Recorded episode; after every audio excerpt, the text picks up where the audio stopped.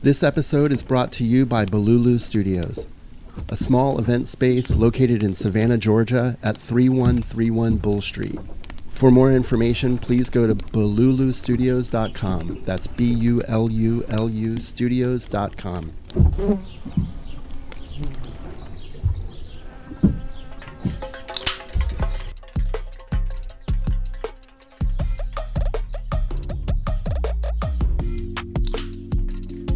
Hi, hello, this is Kevin. Thank you for listening to the 10 Frame. In this episode, I have a conversation with Carol Santos at her studio in Atlanta, Georgia. She's a multidisciplined artist and educator living and working in Atlanta. She was born and raised in Brazil, and the tight relationship that she has with her family is the foundation of her creative output. Carol is currently creating a body of work during a residency at Chateau d'Orqueville this is a beautiful historical landmark that's located just a few hours east of Paris. You can stay up to speed with her work by going to carolsantosarts.com and to learn more about my own work, follow me on Instagram at Kevin Will Paint. And while you're there, check out Kelly's artwork at Kelly K. Thompson Art. Hi, Carol. Thank you very much for spending time with me, and I look forward to learning more about your work. Thank you. This You're, is so exciting. You're welcome. Right off the bat, let's tell everybody where they can find you online. All right. So my handle on Instagram is at Carol Atlanta Art. And then I have a website, carolsantosarts.com. All right. So what do you make? I make a lot of stuff. I get bored. Mm-hmm. So I started with painting. I've always painted since I was a kid. Went to art school. Um, but more of the traditional, you know, um, still life, landscaping, things like that.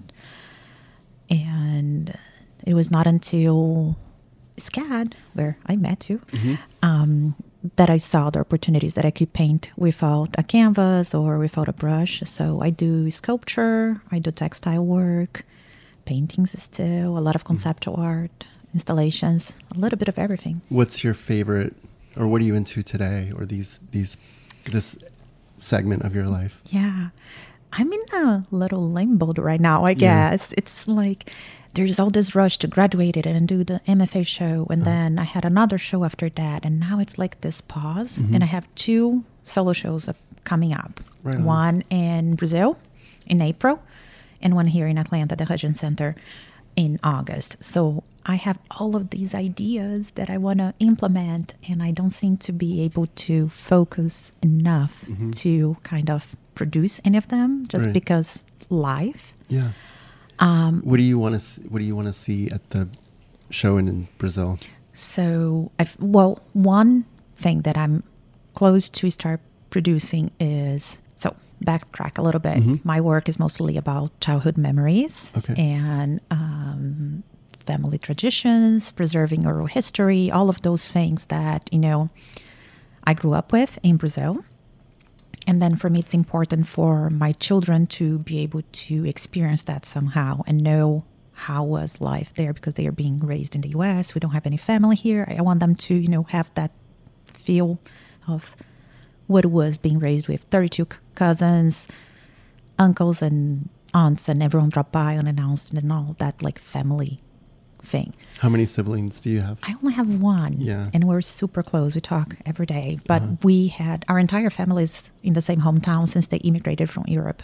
I'm the first one to leave. Yeah. So uh, I went to school with some of my cousins. When I started dating my husband, I would get home and then my dad would be like, How was the movie? And I would ask, How do you know I was at the movies? One of my cousins had seen me, and, uh, you know, yeah. I saw her at the movie. So it's like that. Uh, I don't know, that constant sharing, connecting. Mm-hmm. They have here, my kids have here with friends that became family. Right. But they don't have with like an uncle, a grandma, you know. Anyway, so. And you're trying, not trying, you are integrating that kind of con- concept or that ideal into your work, getting your kids and family involved into it sometimes yes right? sometimes they participate in my work sometimes uh-huh. uh, so a lot of the work is either inspired by a memory, an experience from childhood, from living in Brazil, or it is a replication of an experience. um, back in the pandemic, I did um, beet juice with my two daughters on mm-hmm. our kitchen, and I recorded, I documented, and I have all of this work that was the base for much larger body of work using beet juice.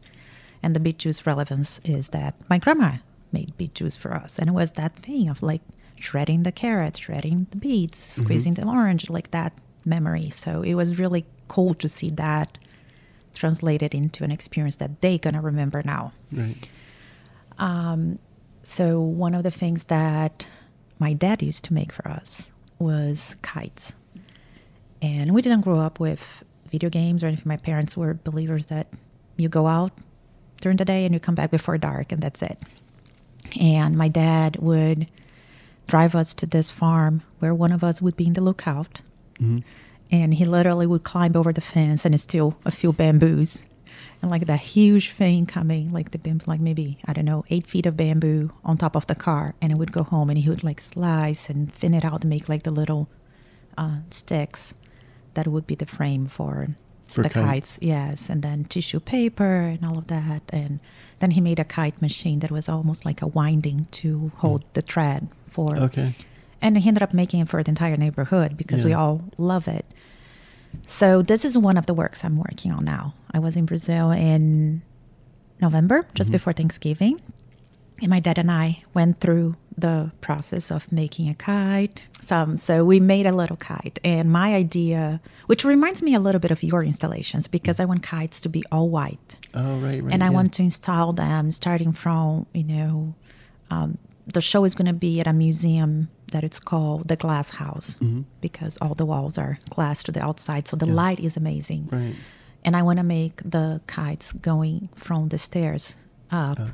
and onto the sky and going throughout the whole thing and that is going to become a um, workshop for the museum because they have a lot of schools visiting so mm. you need to have some of educational uh, aspect to it yeah and then I wanted to do the event where we fly the kites and fill out the sky with poetry. So when you make a kite, you write a word or a message or something, then we all fly them together. That's cool. Yeah, that's the idea. I like it. So I, this podcast, it tends to go um, in different directions, mm-hmm. and I welcome that. Right. All right. So my, when you started mentioning kites, so I went to Colombia, uh, Barranquilla. Mm-hmm the the Magdalena River is mm. in the north side of Colombia, mm-hmm. and and there's all these older guys that walk out onto the jetty and they have these makeshift kites, mm-hmm. and they're usually like maybe six inches by ten inches or something mm-hmm. like that, and they're made with sticks, but they use them as fishing tools. Yes, they, is that what, I've seen that? Okay, R- right. So that's that's where my head went when you brought up the the kites. Um, I like. I should put that in my research. And then it's like, you know how you think you have this idea, and when you think that you have this idea and you're so excited and I'm like, I'm gonna go and do it, and then you start research and you see that it has been done right many many times in other variations and forms. Mm-hmm. And I had this idea of the kite for years, like even in SCAD for trying to paint, trying to replicate, trying to sculpt. And it finally came to me like, let's do actual kites. Why complicate it, you know? Mm-hmm. And November, when I was there, I did it with my dad. And then the last day I was in Brazil, went to the São Paulo Biennial Art, Art Biennial. Mm-hmm. And what did I see there? Kites. An installation of kites yeah. from this Mexican artist mm. that it's pretty awesome. But I I didn't know him. Yeah. And do you know like the um, milk cartons with the photos of people who yeah. were missing. Mm-hmm.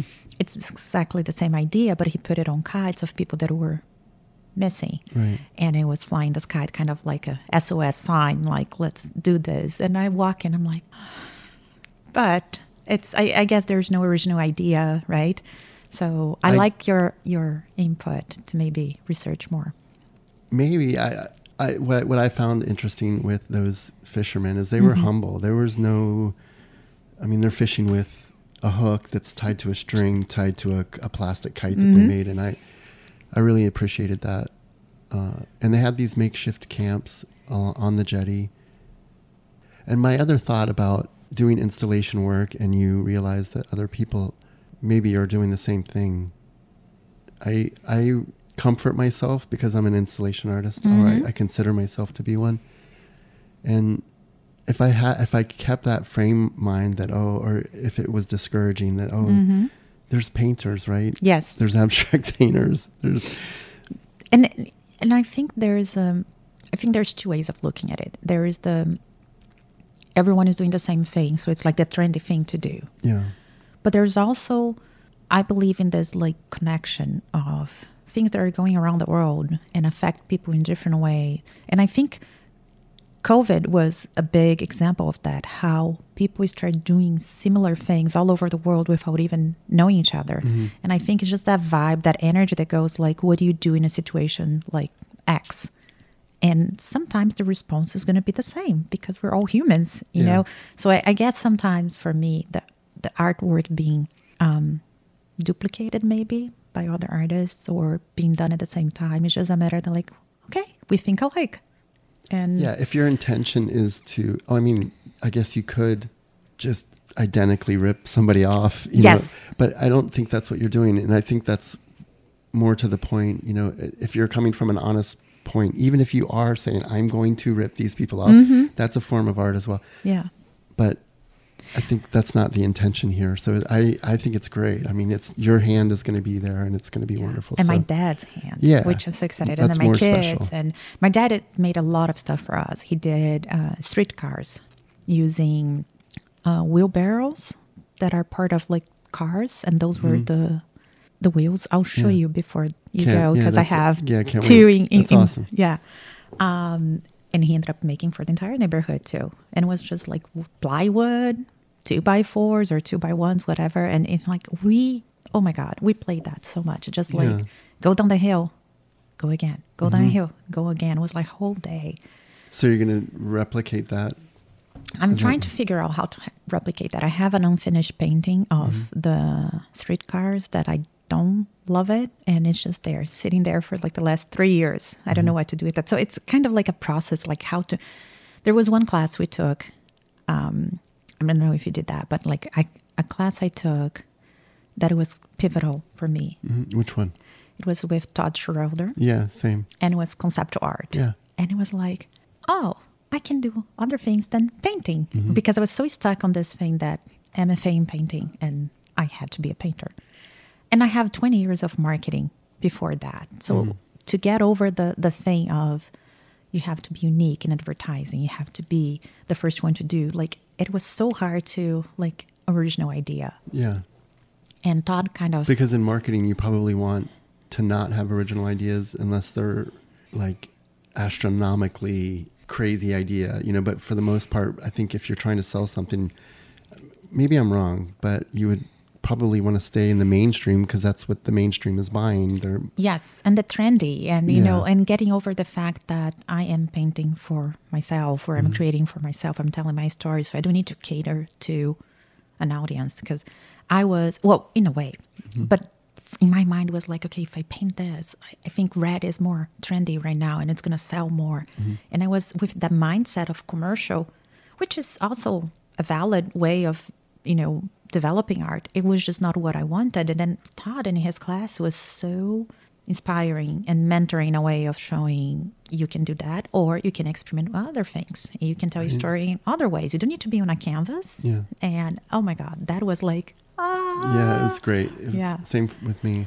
And then I ended up going back to another class of his after that because he suggested get the um, independent study that way you can develop whatever you want and mm-hmm. I'll be here to guide. And it was just a continuation of that. And then it was just like, yay, yeah.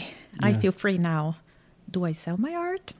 Not as much as yeah. I would like. Right. Um, probably, I don't think my art is something to be hanging over the couch, you know, like installations. I mean, mm-hmm. you're not going to be seeing the chances of seeing an installation in someone's house are slim. Yeah. Not impossible, but that's more of like a public place, a, a museum, an institution, mm-hmm. something mm-hmm. that you know we would speak to millions of people probably.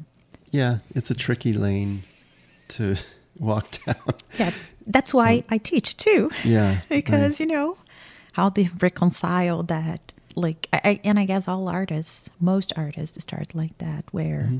you have a job that pays the bills that you know that's how you survive as a human we're adults what but do you teach i I'm, didn't know that i'm teaching painting but it's in an art center i do it at Abernathy art center here cool. in, in Sandy Springs and mm-hmm. i did a few classes at uh, chastain art center which is the oldest art center in atlanta nice and that is uh, maintained by the city of atlanta so that's what I've been doing because it allows me the flexibility to have time for my practice, still be a mom, mm-hmm. still drive kids, you know, take care of the house and do all the things that we need to do as humans. Yeah.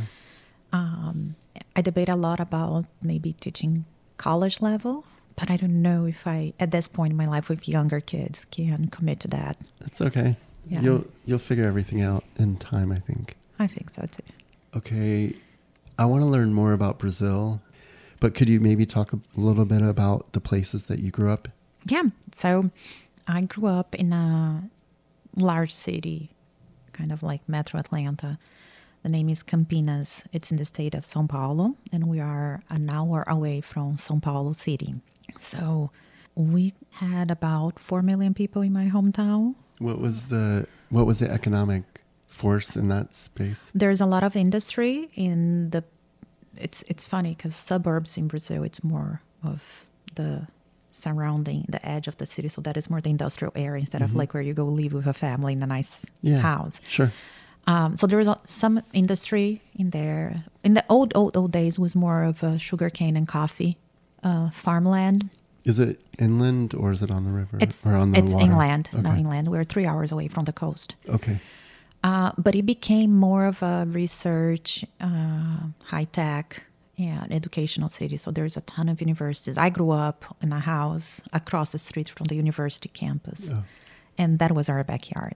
So it was funny because middle school, I'm in sixth grade. I didn't go to my local library or to my. You went to the universities? Yes, yeah. like a five star building, Central Library. And uh, that was some experience. You know, yeah. it's like you were there with other college students. I couldn't check out books because I wasn't a student at the university, but mm-hmm. I, we could make Xerox copies at, back then. Yeah. So um, that was interesting. And a lot of professors lived there with their families. My mom worked in um, um, kind of the MIT of Brazil. She was yeah. in administrative capacity, but our friends growing up were her friends from work that, you know, she worked there for 30 years were all professors, researchers, people with PhD. Um, we hosted a number of um, researchers coming on, you know, an stipend, stipend and like a grant that was small and they didn't have enough money to pay for rent. So they would come and live with us. So that mm. was very interesting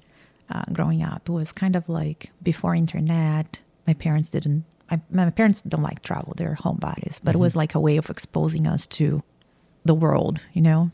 Right on. But like an example, for instance, when I was in art school, this was my extracurricular activity okay. growing up. Yeah. Since I was six, I had first a private teacher that would come to the house. Then I shared a teacher with my neighbor who went on to have a PhD in art. Um, he's a professor at the university. So like we always had, and then I was accepted at the same school that he was accepted for art school. Nice. Um, and you progressed from graphite to charcoal to pastel. Pastel was very expensive back then, mm-hmm. and you know comes from France and whatever. So one of the researchers coming from Frankfurt was going to have a layover in France, and that's who brought me my first pastel set and i have it to this day and it was like contemporary and it, like this is the thing like i would not be able to have had that if it wasn't my mom working in a place where it was so internationally connected um, and other things like bring me paper from overseas you know things that we can buy online today yeah there was one art store in my hometown and it was like when we would go there, we would go and buy the big sheets of paper, Fabriano or Verger for texture, and we would cut that like eight and share it. Yes. Yeah, yeah I get it. Because it was expensive. Mm-hmm. And I don't know how many I have in my studio today that like it's just not they're that cheap, but it's much more accessible, I guess. Yeah. That's and an interesting perspective. I, I guess also like there's the connection because my work, I think like the reason why I do a lot of the childhood memories, it's because of my children. Mm-hmm. It's also I like that, but also for what, what do you mean by that? I mean, I like to. There's the nostalgic feeling of you know remembering things that were good, and they're longing for you know. I would love to re- relieve that moment. Mm-hmm. Um, not that you know I can move on to the future. It's just like this nice memory. I think it's like the base of who I am. It's like a snapshot in time. Is that what you're yes, saying? Yes, exactly. Like a, yeah. Exactly. And then it's like good, you know, there are bad moments, of course. Everyone goes through a lot. It's not all happiness. Yeah. But even those, it's like, you know, the little things that make who you are, and that reflects in the work.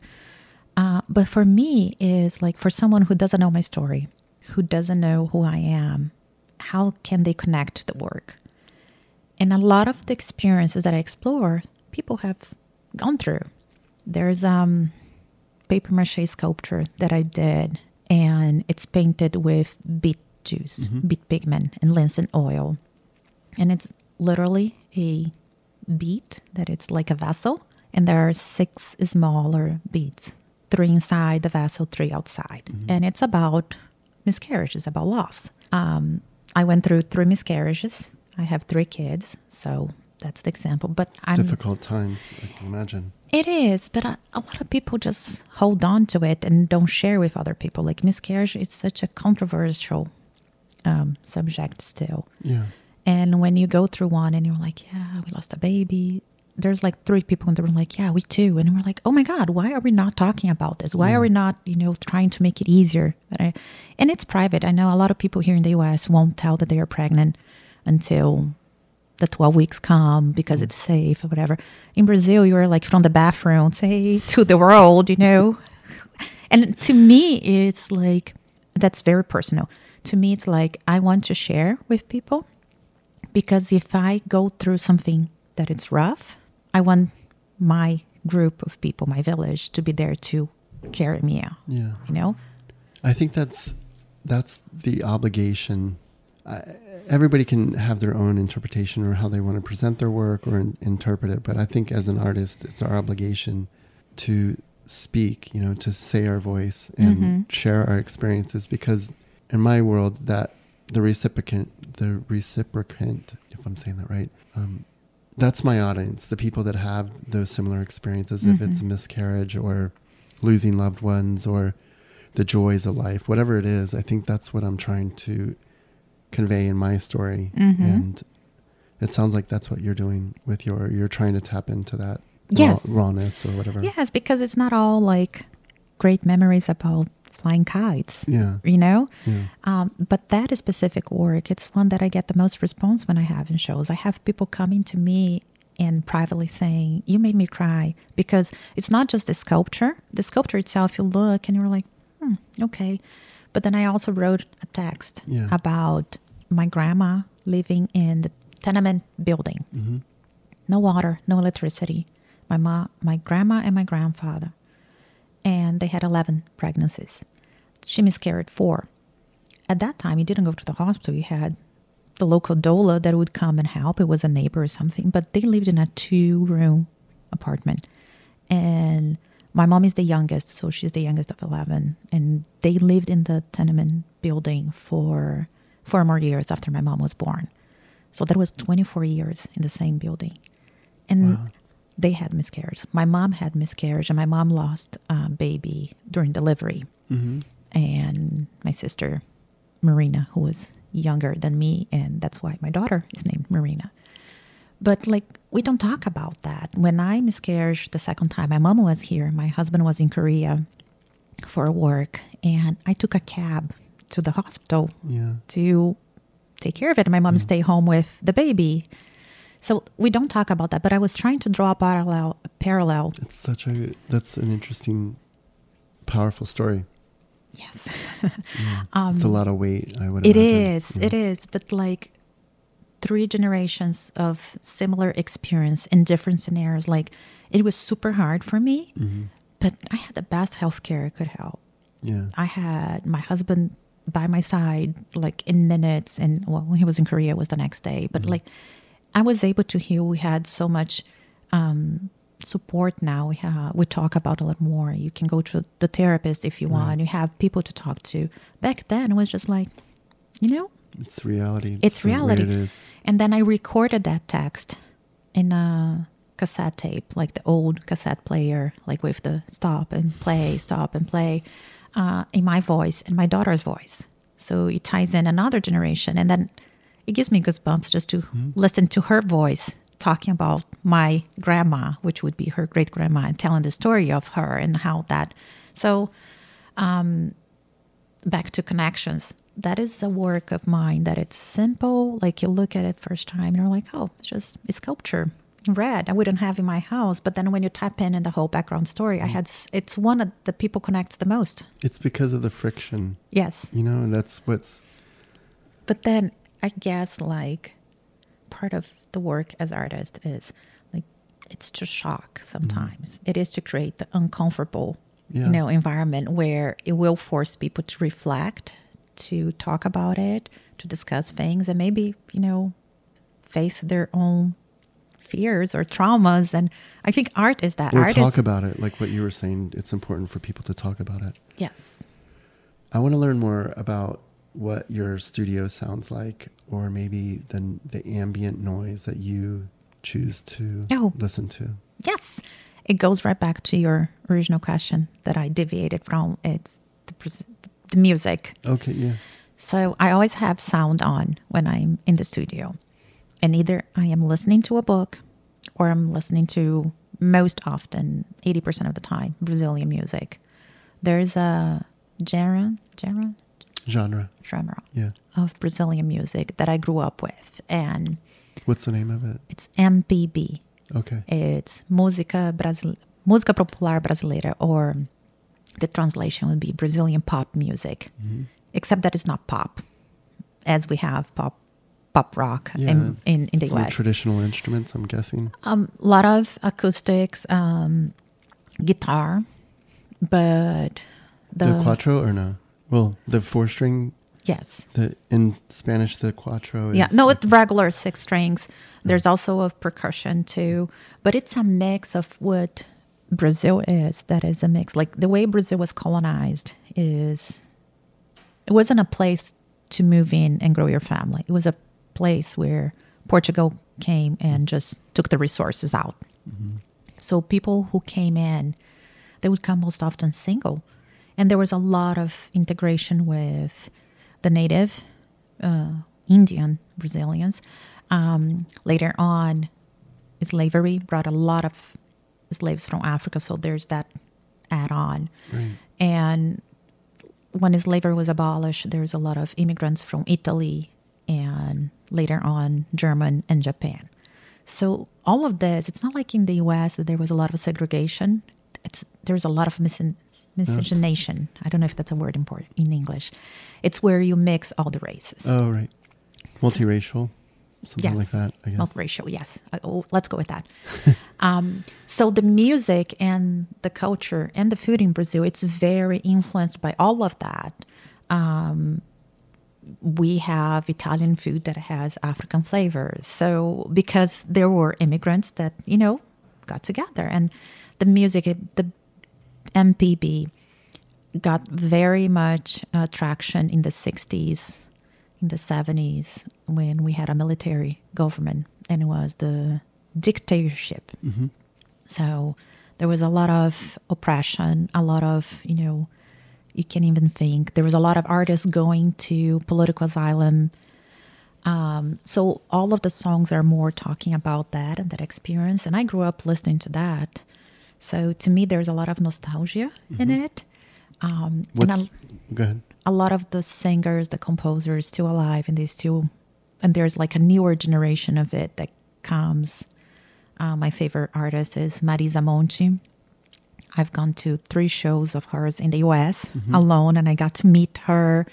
And it's just like if you look, the art, it's a poem and it's so intricate, and they can tell so much about the history, the politics, and then just beautiful things about love and life. It's just so yummy nice. and inspiring. Awesome.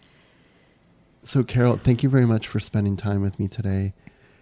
Um, I really appreciate your spirit as an artist and the things that you bring to the forefront um, in the art community. So, thanks for your time, um, and I look forward to what you're going to do in 2024. Thank you so much.